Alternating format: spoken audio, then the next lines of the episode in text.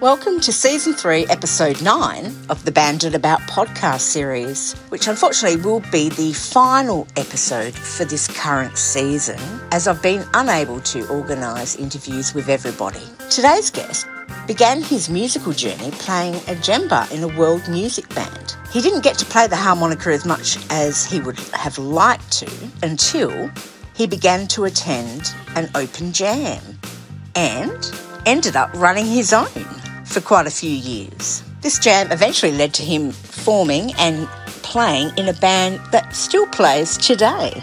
But before I introduce today's guest, it's first time for us to listen to the Bandit About theme song, which was written and recorded for the Bandit About podcast series by the very talented Catherine Lambert and Michael Mitzi Bryant.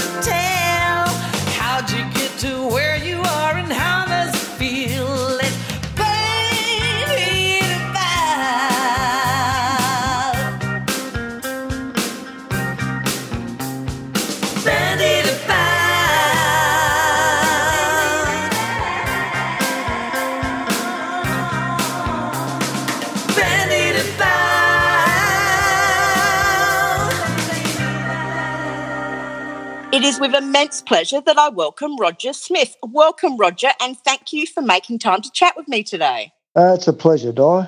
Okay, Roger, let's start from the beginning. Where were you yep. born? I was born in Adelaide. Mm. And um, what area did you grow up in? I grew up in Woodville Park, lived there until I left home to get married at the age of 21, moved down to the southern suburbs for quite a while, and now I'm living in the city. Roger, did either of your parents come from a musical background or anyone else in the family? Funnily enough, yeah, they did. I never knew my father. He decided to disappear when I was four weeks old, and he's since passed away. I never knew him, but I, I did find out when I was a young lad that he was a pianist, guitarist, and drummer in quite a few bands around Adelaide back in the, I guess it would have been the 40s, 50s, 60s. So, uh, yeah, quite interesting. I've seen a couple of billboard type shots of he and the band playing at different clubs in Hindley Street. So, yeah, quite interesting. So, I guess that's where it came from, Di. Yeah.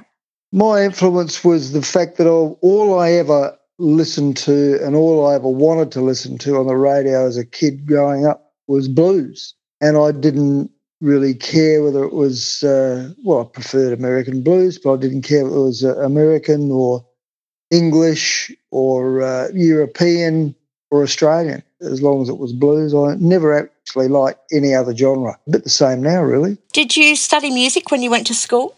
No, look, I couldn't really say I studied music we had music lessons, but I was never really interested in what they were interested in, the teachers and the other kids. There was another lad and I that used to love Hendrix and anything to do with Hendrix, because, I mean, Hendrix was always blues based. So, no, we didn't pay attention music lessons at school. And no, I had no formal training whatsoever. What led to or who influenced you to start playing the harmonica? There was a period in my life where I wasn't able to listen to a lot of blues for reasons that I won't go into. I, I wasn't able to listen to a lot of music. As I was a teenager, we used to go to places like from Octagon to headquarters and, you know, see and hear people like Doug Parkinson in Focus and Chris Finnen, funnily enough, who's now a good mate of mine.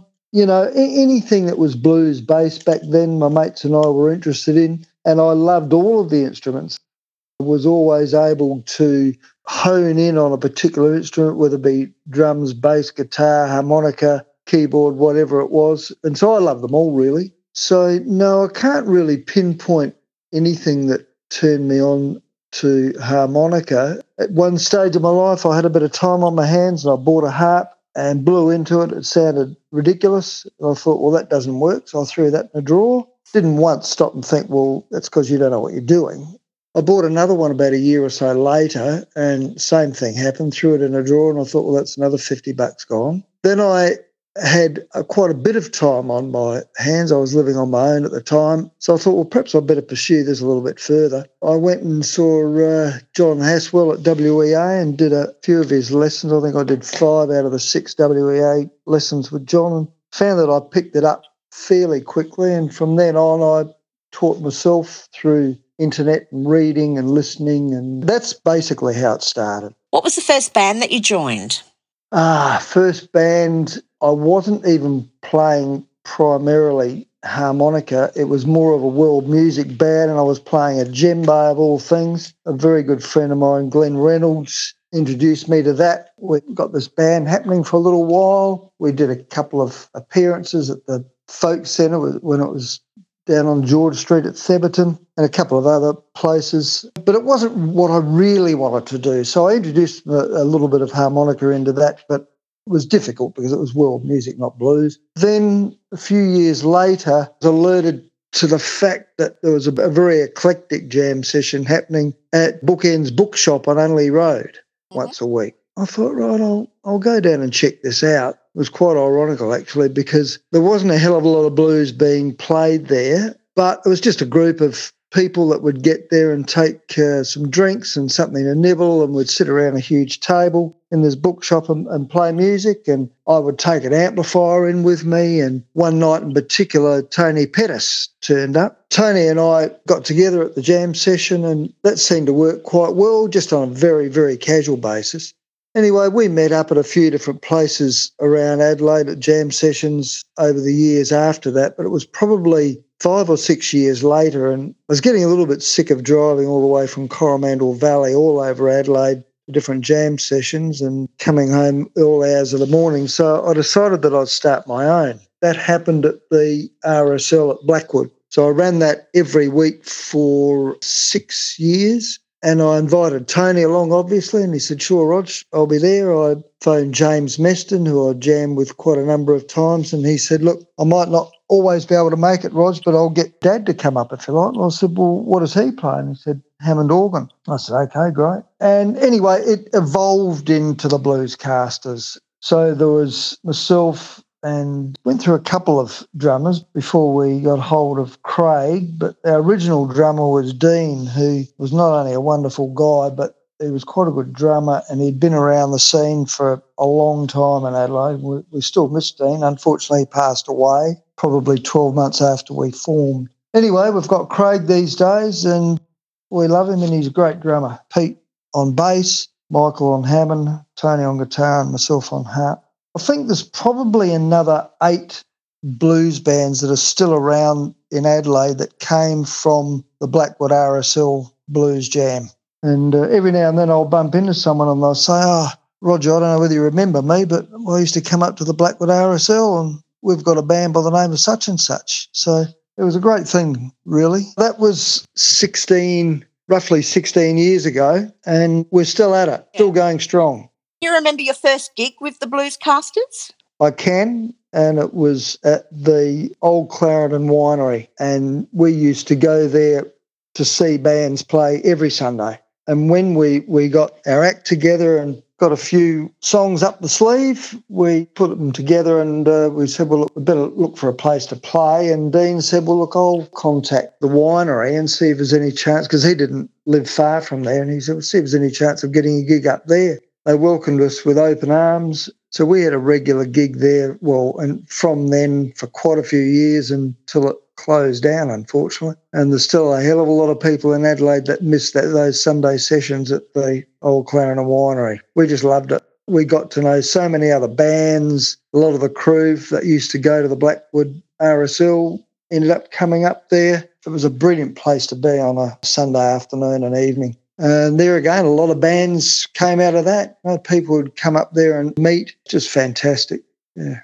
We all enjoyed it a lot. We all still miss it. In fact, we played a private birthday show for a lady who also by the name of Di. Whether she's going to be listening, but if she is, good day, Di. We played a birthday gig for her just a few weeks ago, and, and half of the people that were there, probably more than half, were all people that used to come up to the Clarendon on a Sunday, and they were all saying how much they miss it still. And that was a few years ago now. So, yeah, one of those institutions that Adelaide's lost, unfortunately. Mm. That's the way it goes. Things change. Yeah, true. Do you have a memorable gig story that you'd like to share? Oh, there's too many, Di. I think the most memorable gig Di would have to be our first one, which was at the winery. Yeah, I mean, we're just, you know, five guys that were extremely nervous, even though quite a few of the, well, I think we'd all performed on stage before, but it was a nervous thing because we knew probably 90% of the crowd and probably 20% of the crowd were musos. so um, that's probably the most memorable one. And it was brilliant. Well, well, I'm not saying we were brilliant, but we had a great time. There have been other gigs where we've been joined by Chris and people that, you know, are pretty well known around the place. We always have a great time, really. Uh, we had a memorable gig last Sunday where we played at the Wassail Wine Bar, just a little place down on Prospect Road, and there were a lot of new faces there, which was great to see. A few old ones as well, but you know, playing at a, a new venue and perhaps a little bit out of the areas that you, nor- you normally used to playing, we really enjoy that. Hopefully, we're going to get a few new followers. They're all memorable. We love playing wherever it might be. Semaphore Workers Club, the Gov. We've done a few festivals, Port Noarlunga Blues Festival, which myself and another guy actually we kicked that off some years ago now and formed a committee. And I'm not in the committee any longer, neither of us are, but it's still going and, and they're doing a fantastic job.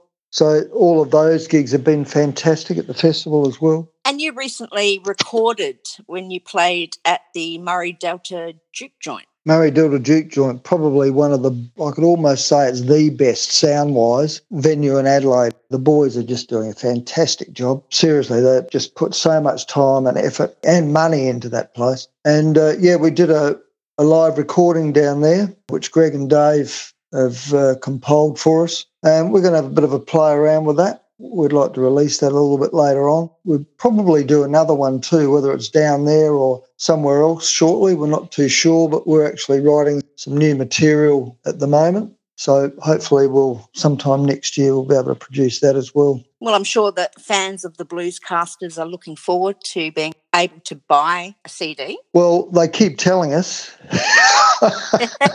In fact, our last, which gig was that? I just can't remember which gig it was now, but um, there's a couple of guys came up and said, listen, we're a bit sick of waiting. You guys just extract the digit and get on with it. We, we, we want to buy some music from you. So we are going to get our act together. And we have been a little bit slack, but when most of us are still working. Well, I am for another six weeks from yesterday. So, you know, when you try and combine working with recording and playing gigs, it gets a little bit much sometimes. And, you know, something has to give. But a few of us will be retired shortly. So we'll get on with it, hopefully. Roger, is there a band that you wish that you'd had the opportunity to play with? It would have been nice to play with the Fabulous Thunderbirds. Mm. yeah. James Harman Band. There's a lot of them actually, particularly the Thunderbirds. I mean, back in the day, uh, they were absolutely brilliant. But I'm afraid I'm not up to Kim Wilson's standard, Di. No? No, no, definitely not. brilliant player. Probably another one of your questions is other harmonica players that I follow. There's quite a few of them. There's uh, Gary Smith, Kim Wilson, um, Aki Kumar, William Clarke, Rick Estrin, of course, from the Nightcats, James Harman. I've actually met both of those guys, Rick Estrin and James Harman. I met James Harman when I was in the States, Di, when you were over there. When yeah. we continued on up to Chicago, we found that there was a, I think it was St. Louis. The boys will probably correct me there later, but we found that James Harman was playing. Unfortunately, he's passed away now. Yeah, and there he was in all his glory he was still brilliant, probably not up to the standard that he was when he was a young man, but yeah, lovely guy too. I met him and we just had a just a quiet chat. A very, very nice man, but unfortunately, yeah, he passed away.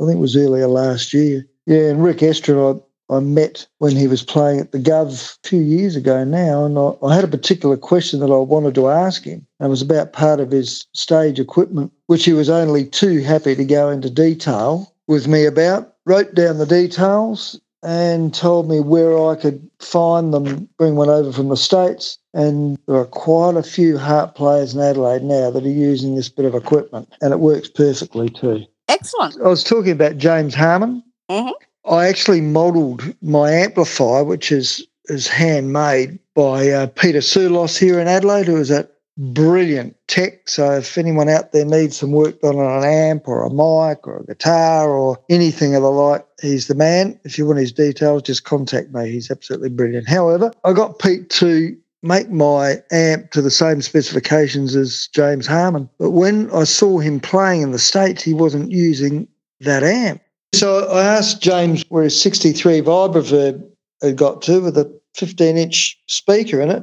He said, Oh, Rog, he said, it's a sad tale but true. He said, I've, I've had all my gear stolen. Unfortunately, he couldn't afford the insurance to have them replaced. So he's had to play through something a bit different, which is okay. He's, he's now playing through Quilter amps, which I think have actually been donated by Quilter or were before he passed away. So he was getting a nice sound, but it wasn't the same as what we're all used to, unfortunately. His situation, I would say, was probably brought about by the fact that even a lot of the big artists in the States aren't actually paid by the venue, they're, they're paid by a donation jar sitting on the stage, tip jar. So it makes it a little bit difficult for a lot of them. We do it on a Thursday night at the Gov that way, but we're also paid by the Gov. That's just a top up. We really appreciate that. But when that's all you've got to rely on, it makes things very difficult. Yeah, absolutely. Anyway. Okay, so now that you've spoken about the amp that you use, we'll talk mm-hmm. about the mm-hmm. rest of your setup. So, what sort of harmonica do you use? I use mainly Hohner Blues harps. I do have some special 20s and marine band harps. They're the ones that I prefer. I did start playing originally Lee Oscars, but I found the quality and the sound just wasn't what I was looking for. That's what I'm using these days. Mm-hmm. And what about your microphone? Microphone is an original JT30. I think it's about a 1965 with a crystal element in it. I've also got a, uh, Astatic 200, which is a magnificent microphone, I think. Bakelite style microphone, but it doesn't have a, a volume control. So I'm going to address that shortly. And that, that actually gives an entirely different sound that it really boosts the bass. It's a great mic. I've got a, a lot of others too, but they're the main ones I use. It's mainly the, the static JT that I prefer. Amps, well, there's the one that I was telling you about, which is modelled on a 63 Fender Vibroverb, and I've got a 15 inch Alnico speaker in that with what's called a low dope cone, which gives it a bit more movement. I was finding that where we're living at the moment is we've got quite a few stairs to get in and out. When our new apartment's ready, we'll have a lift, but that's a few months off yet. But I was finding that extremely heavy to get up and down. So I was looking for something a little bit lighter, and I came across a, a Fender Super Champ XD, which is a tube amp again. Hasn't got a tube rectifier, but it's only uh, 15 watt with a 10 inch speaker. But wow, it really cuts through. It's a little bit thin and toppy for my liking, but I'm making it work. So it's it's really good and it weighs virtually nothing in comparison to the old one. And I've got a Kinder, a John Kinder American feedback suppressor that I use. They're the main things. A couple of other little odds and sods that I Uh, I hook into it as well, but they're the main ones. How do you prepare yourself before a show? a couple of beers. Right. Probably more than a couple. Uh, that's not absolutely necessary, but I just like to have a couple of beers. That's all. Look, to be honest, there's not a great deal of preparation. Any other preparation, most of it's it's really setting the PA and up for the gig if we're supplying the PA most of the time these days we don't have to. We're playing in venues that it's already supplied, which is fantastic. I like to get there fairly early ahead of the boys, set up the cabling, and as much of the PA as possible so they're not all falling over it. And then it's just a case of doing a sound check. So that's really the main preparation, just making sure that everything is laid out correctly, everything's in its place, and that the sound's working well we're not getting interference from outside or whatever. That's it basically. Number one thing is a couple of beers. How has the pandemic impacted you?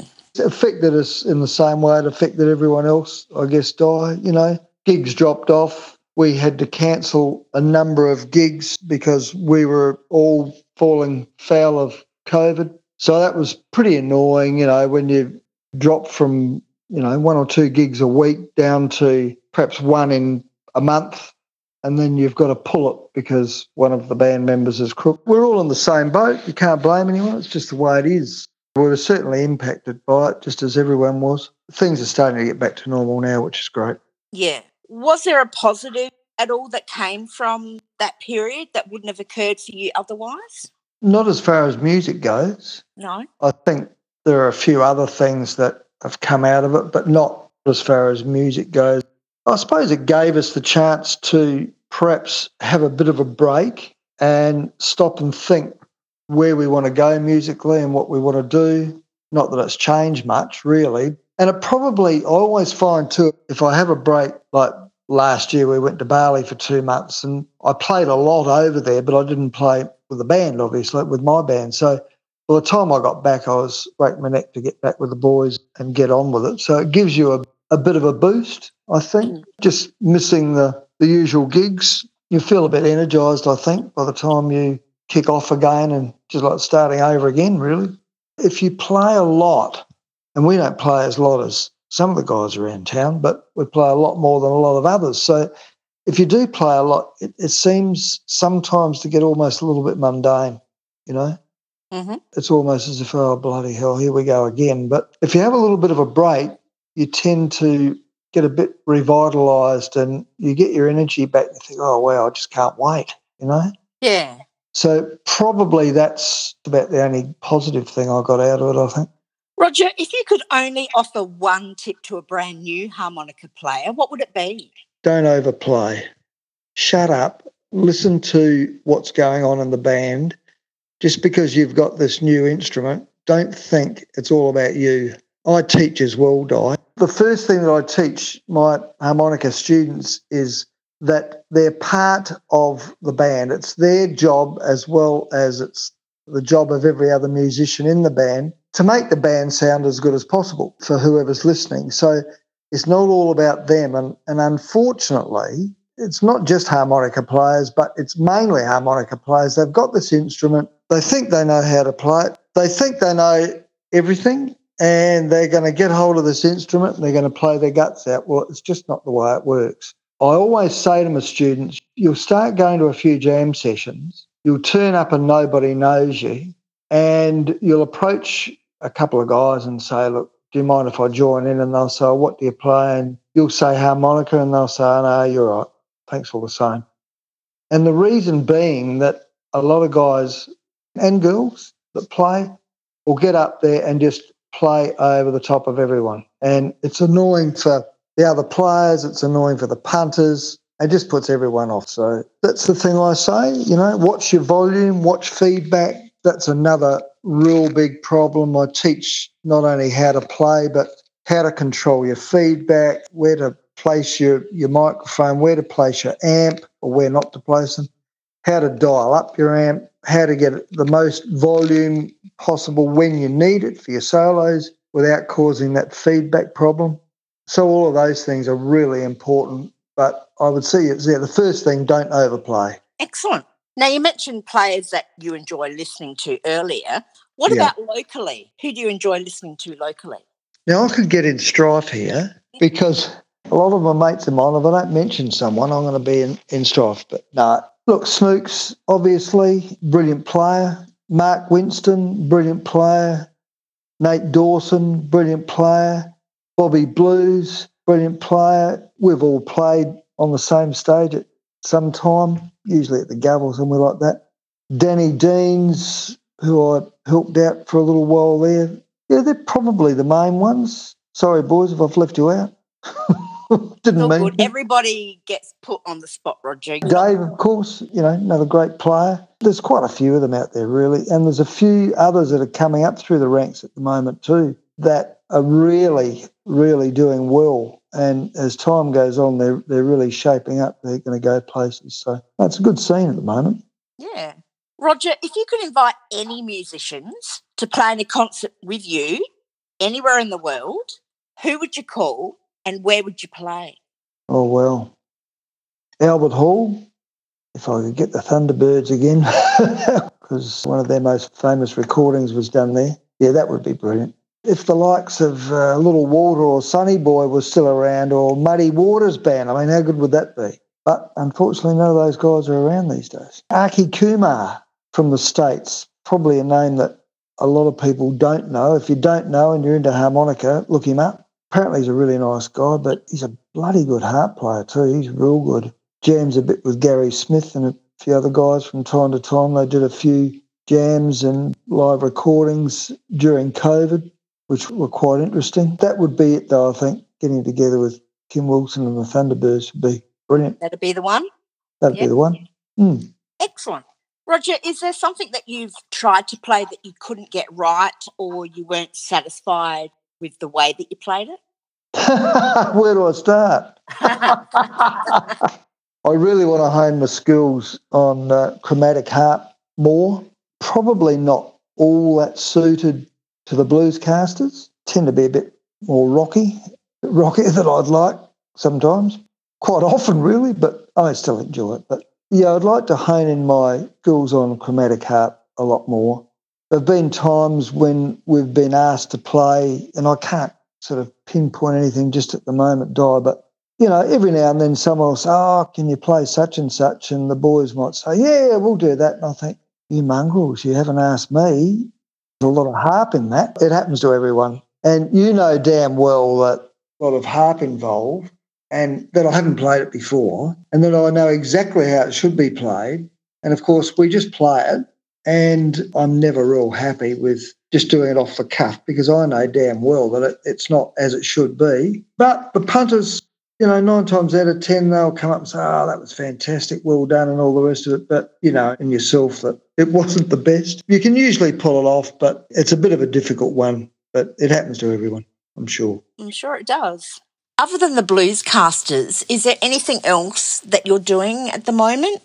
I know that you've recorded previously with Lazy Eye. So is there anything else coming up for you?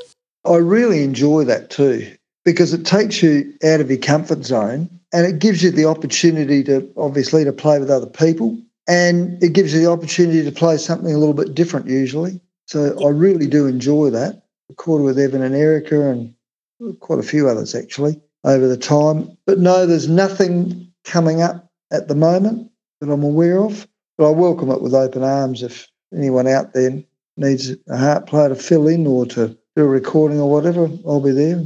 Where do you see yourself in the next 10 years? I don't know, it's a hard one, Di. We're all getting older. It's something you, you need to be aware of when you are getting older.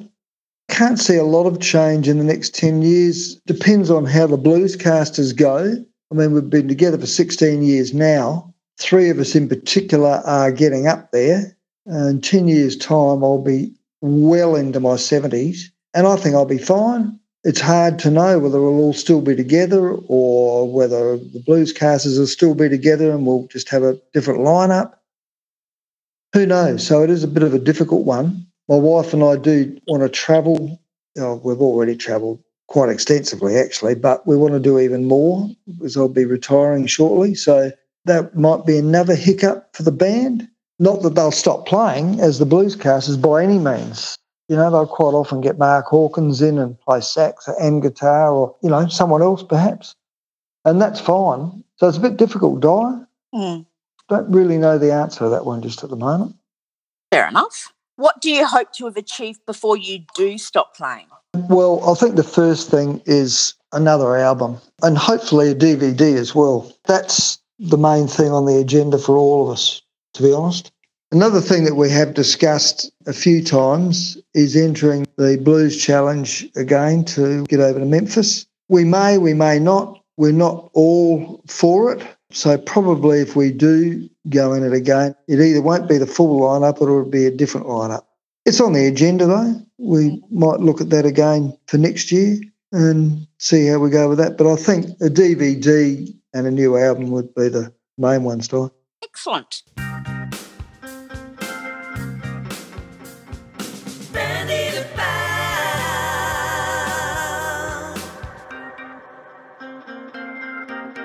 Before we end our chat today, I'm going to ask Roger 20 quick random questions, or as many as we can get through in the space of two minutes to close the interview. Are you ready, Roger? Yep, go for it, Di. Excellent. Your time starts now. What was the first album that you purchased? Uh, it was a um, Joe Cocker album many, many years ago. I can't remember the name of it. What was the first concert that you went to? Um, it was a Hoadley's Battle of the Sounds. Name a band you wish you'd seen perform live. Uh, I'd have to go back to the Fabulous Thunderbirds. What was the first song you learnt to play on the harmonica? Look, I can't remember, Di, so pass. Okay. Name a famous harmonica player that you'd love to meet. Uh, Kim Wilson. What is your favourite song to play on the harmonica?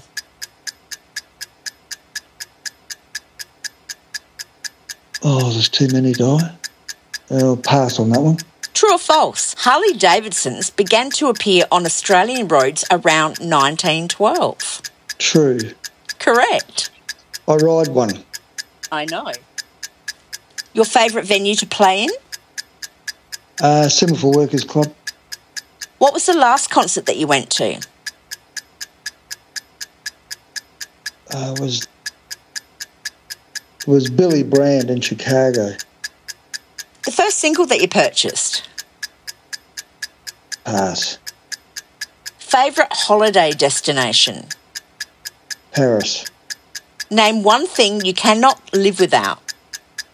My wife. Vinyl or CDs? CDs. What was the last album that you purchased?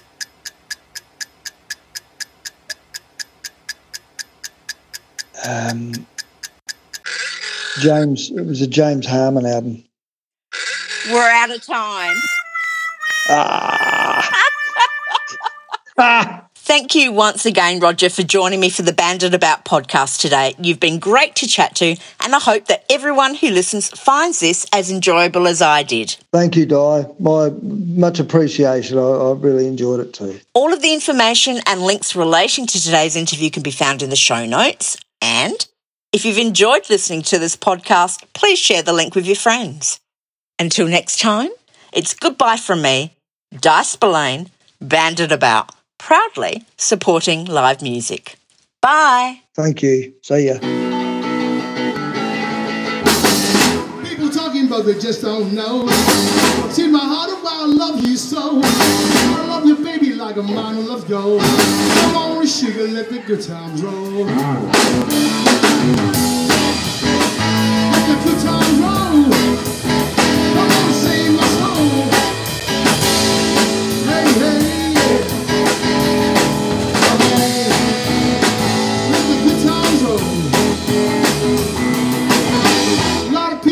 Make believe. They keep a lot of dead up their sleeve. My love, oh, baby, ain't the kind of fool. Come on, sugar, let the good times roll. Let the good times roll.